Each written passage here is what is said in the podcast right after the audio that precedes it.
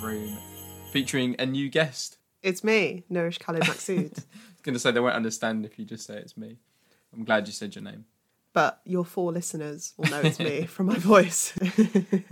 We had Frank on recently, Mm. Frank Dawson, who you're who you're aware of. my old housemate and my best friend who Alex has stolen from me. so that's nice. We won't talk about that No, we won't. any further. No. But he was in your master's degree for Yes. sustainability. Yes. And we had a really interesting chat about his three years at Leeds, plus his masters and sustainability living as well, Mm. sustainable living. So I wanted to talk to you a bit about your degree, both at Keele University and Leeds. Should we start with the masters, or where would you prefer to, to start? I think the Masters, about? masters. 'cause I don't think anyone cares about me going to Keele. Or you think Leeds is more important? no, just I don't know, more interesting, I guess. Because our, our masters was unique in that we had like a lot of field trips, and then COVID hit. Frank and I and like a few other people, well, everyone on our course went away to Wales. I don't know if Frank talks about that. Not particularly, no. No, we went away to Wales. We were forced to go in our like second week at uni. Went away for a week.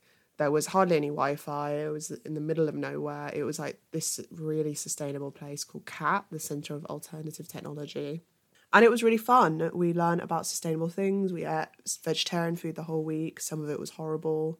I learned that Frank is allergic to fruit. That was really that's the that's the thing I learned the most. I think, yeah That sounds it, yeah. define my time there. Yeah, the Centre of Alternative Technology was was good. I remember my one of the lecturers, Paul, he was saying to um, Steve that he stays up at night worrying about climate change. Are these your lecturers? they were my lecturers. They they were very different to like I think undergrad lecturers because we got really close to them like as people because they only taught us like Steve's baby was our course. It was a new course. We were the second cohort. So I was very impressed by hearing that because there's a, a level of excitement that you get thinking that hardly anyone studied this. yeah, or the, it could have been shit. Yeah. um, which it wasn't. I learned a lot, and I don't know if it was worth ten grand. Could you talk to me a bit about how, because he was, Frank was saying about what he decided to do for his, uh, I think it was his theses. Or, Yeah. So what what did you look at for your? So I originally wanted to do something about trees and like trees around Leeds and stuff like that, but because COVID hit, I couldn't really do anything like that because I couldn't go out and talk to like the local council. So I did do it about trees, but I did it about policies and media around trees, which is riveting. So I was looking at tree planting policies um, because trees are really crucial to climate change. So I was seeing how trees, how important they are, how much they're being implemented. So you know when companies say they're going to plant a certain amount of trees based on you know the Instagram thing that was going on recently. Yeah, I did look into that Instagram thing. So the Instagram thing going on recently was the people posting a picture of their pet and some Instagram page was going to plant loads of trees and they actually tweeted saying they don't have the capacity to plant like 3 million trees but they would plant like 10,000. Okay, we would if we could, but Yeah, but they but they didn't I don't think they knew it was going to blow up that much. That was interesting. But how, like- how does one? Because obviously it's a very good idea to to plant some trees, and it's clearly very helpful. But how does one go about planting it? Like, firstly, how do you get everything you need, and secondly, how do you get the land that you need to do that?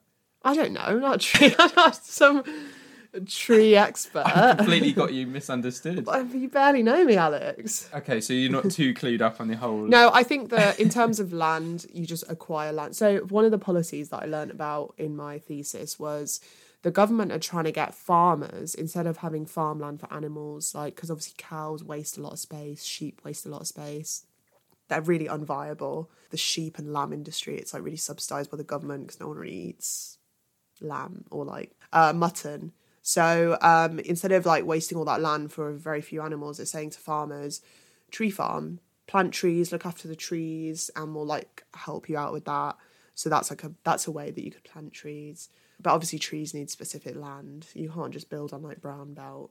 But in terms of that Instagram page, I have no idea how they're going to plant trees. Hopefully, we'll find out. You mentioned about media and trees. How how do they Just how people feel about in the media about tree planting, if it's positive or negative, if people think it's a waste of space or people are really for it, if people think it's not going to do anything. But overall, it was positive from what I saw in in all types of media, in like tabloid and like the other one. So there's a ge- there's a general consensus that tree planting is what are the benefits? Are they mainly climate based? No, they're actually not mainly climate based, which is something that I talked about. So talk about our work actually is there was a study. It was a it was a correlation. It wasn't like an exact correlation, but trees can reduce crime. I've, I've heard about that. Yeah. So trees do a lot of things. It's Do they get in like the way of muggins? They're yeah, like, yeah, yeah, you like can't stay. leaves here. Yeah. slap the anyway.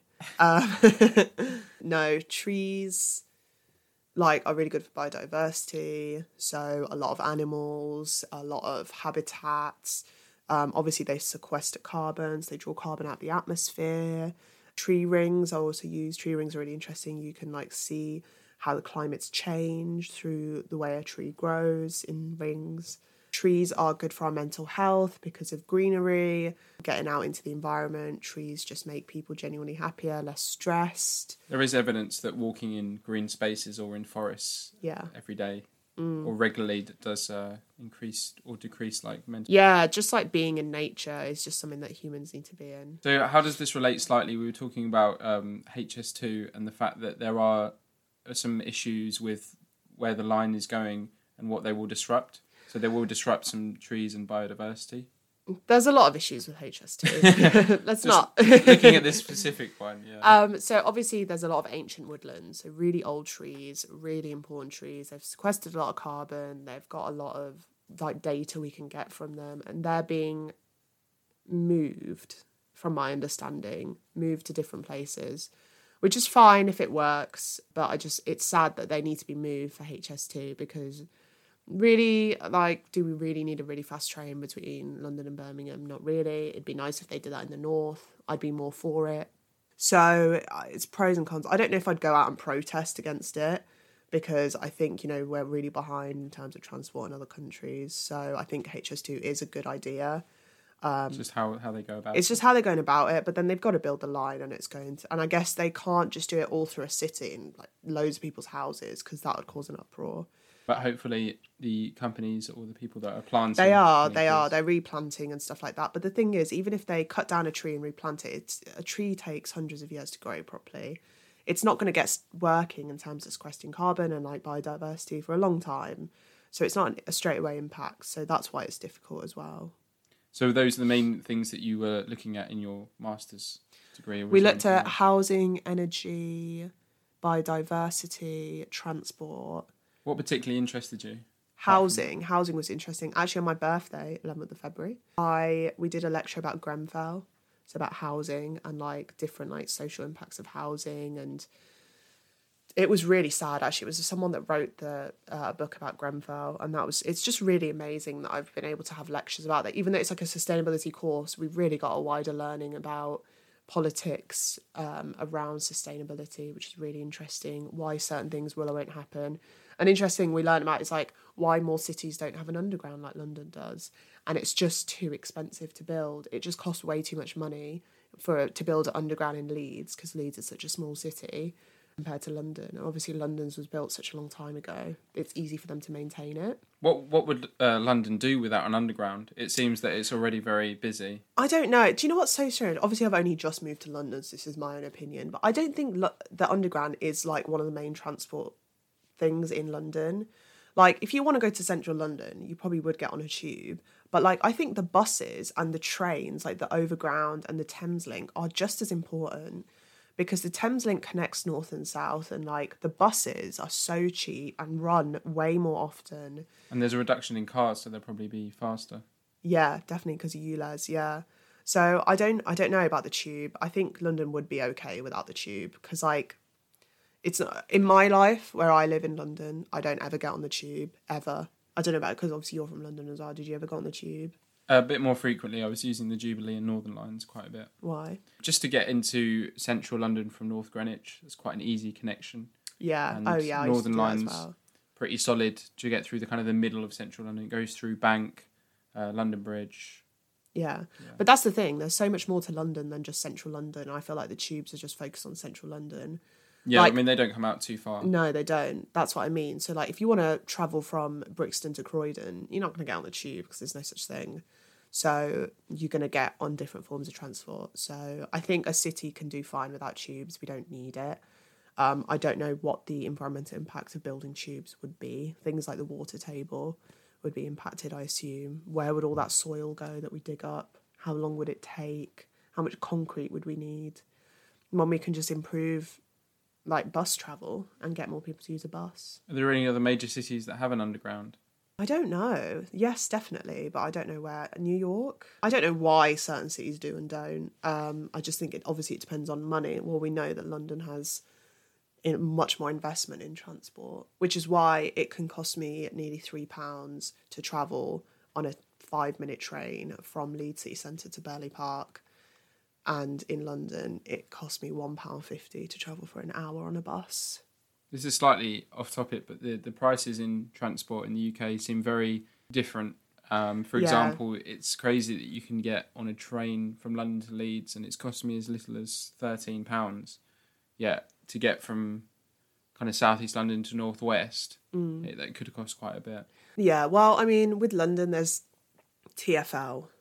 So, but in other cities, there isn't that. In Leeds, there's no, there's like all separate companies and they charge their own prices. So we need to nationalise transport. How does transport relate to? Is it quite important to hugely sustainable city? important, hugely important because um, car use, it's as simple as that. We need to stop using cars because they're horrendous for the environment. And you've got rid of your car. I've got rid of my car because I moved to London and I don't need a car. And I think that's really great that I can move to a city. And I know multiple people that have moved to London and got rid of their cars because they're like, I don't need it now because I'm in London. And like, the uh, part of the reason I don't have my car is because it's it's I can't have it in London because outside my house you have to pay to park. So London has done things like that, which I think does um, you know, is a disadvantage for lower income people because if I were, you know, people were richer, then they would just pay to park outside their house. It's not perfect, but but then the transport is subsidized. Like the buses and stuff are really cheap, so it's kind of okay. But in Leeds, I I needed a car to get places. Like you need a car in Leeds. Um, when I would go back to Birmingham from Leeds, I would need a car because the trains were just so expensive and just really difficult. But now it's really easy in London because the transport's like quick as well. Just get on the Thames Link. So you don't particularly miss many aspects of Leeds compared to London. I thought you were going to ask me if I miss driving. I can ask that as well. No, I actually don't miss driving. That, do you remember my last month of driving in London when I had my car for a month? Didn't love it. It was horrendous. I crashed my car in my yeah, car I think you started doing things on purpose, just to try and get no, rid of your car. Mm. I got that parking ticket outside your house because I didn't know that in London you can't park on a curb. Very strict. I didn't know that. Um, they should give you a brochure when you move to London of all the do's and don'ts, Yeah, but they don't. they'll do probably that. say you could Google it. How was I supposed to know to Google can I park on a curb? Because every other city you can do that. You learn these things You do. as you go along. I learnt the harsh way. So no, I don't miss having my car. Like sometimes when I'm like, going shopping, I'm like, oh, it'd be so much easier. But I'm just like, I'm just lazy. So how and how does I spoke to Frank a bit about this, but how did your course or your your your fourth year, how did it link to how you then lived? Did it have a big impact on the way you the way you lived sustainability wise? Yeah, because it made me realize sustainability is really important and climate change is really real. Because studying it, like knowing about it on the news is one thing, but studying it is another thing. And I think it made me a bit more radicalized because like the stuff that I want now is like community led housing, which is sustainable housing that's not focused on a street. It's focused on like looking out onto like greenery and the houses together and like shared facilities and less cars and better transport and just these radical things, which I don't actually think are radical at all, but a lot of people would, that can really improve the environment. But also, I think the biggest thing I learned in my course was all of these things that sustainability leads to actually improve people's lives massively. So, did Frank talk about Lilac? I don't think so. So Lilac is where Paul, our lecturer, lives. It's this like it's community led housing. So him and his friends like created this like got this plot of land and built their houses on it the way they wanted. So all the houses um, face inwards towards each other, and in the middle is a giant pond, and the pond is for um, like water retention. It's called suds. Um, so if it rains loads, the water goes into the pond, so like the area won't flood. Um, and then obviously it's really pretty as well. But how does Who's he living with? Just random people, or No, no. So like you can choose to move in there. So um, it was like a few a group of people who built their houses. So some of them are his friends, and some people have applied to live there. But because they built the houses themselves, the houses are really cheap. It's like a hundred thousand pounds for a really nice house, um, made of really sustainable materials, um, solar panels, um, like a water feature to catch water. They've got chickens. Like it's a proper community. They share a car. They have like a, a like a, a common house where they have like a um, a couple of washing machines and dryers because they don't need they they've realized they don't need everyone doesn't need a dryer in their house or a washing machine. You just walk across. Do you feel like that's the future for a lot of housing? Hopefully, Hopefully, I don't think it is the future, but hopefully, I was actually reading an article today about how um, there's been houses that are approved um, to be built on a high flood risk area, and apparently it's because there's a housing crisis, but there isn't. It's just there's too many people with second homes and things like that, and housing's too expensive. Um, so now we're resorting to people living in houses which will flood, which I think is really sad. And there's things that can be done to prevent that, but the government aren't doing that.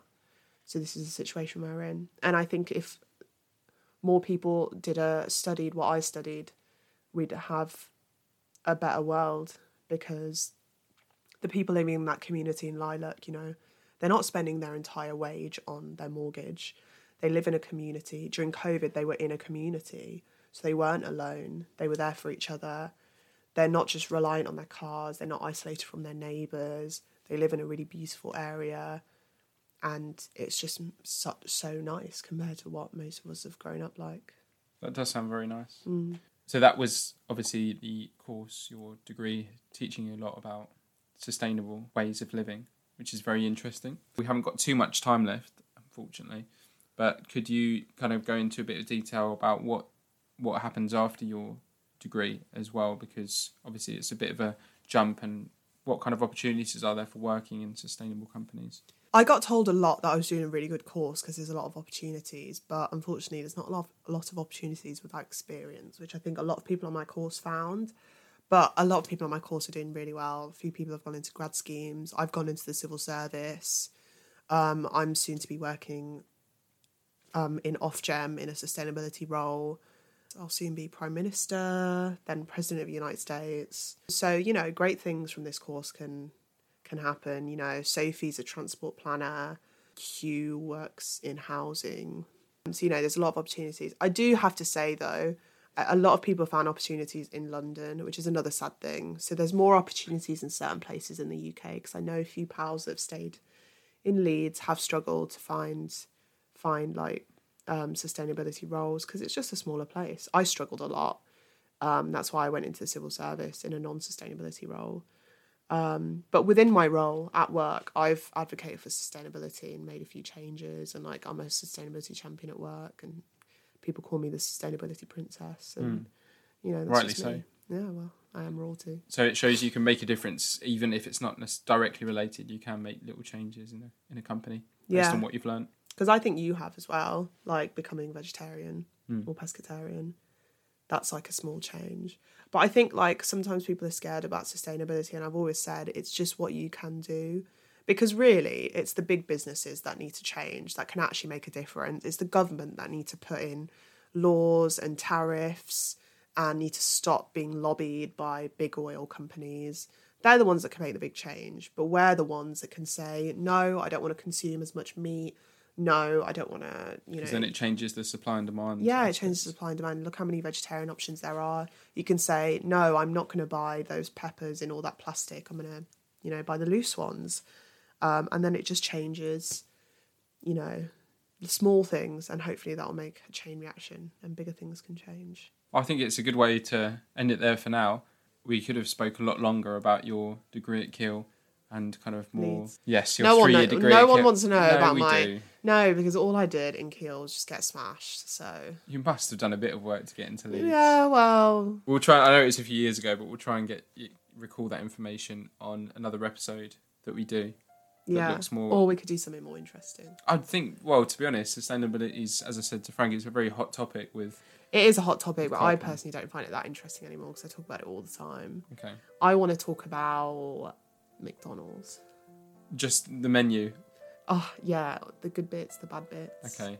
Well, again, a lot of people would find that less interesting, but Well, ultimately, I'm a man of my word. I said in the first episode, just like getting people on to speak about their interests and what they, you know, what they want to talk about in more detail. So and I'd just like to say I've influenced Alex Lewis a lot in his life, but so I'm finally here brilliant.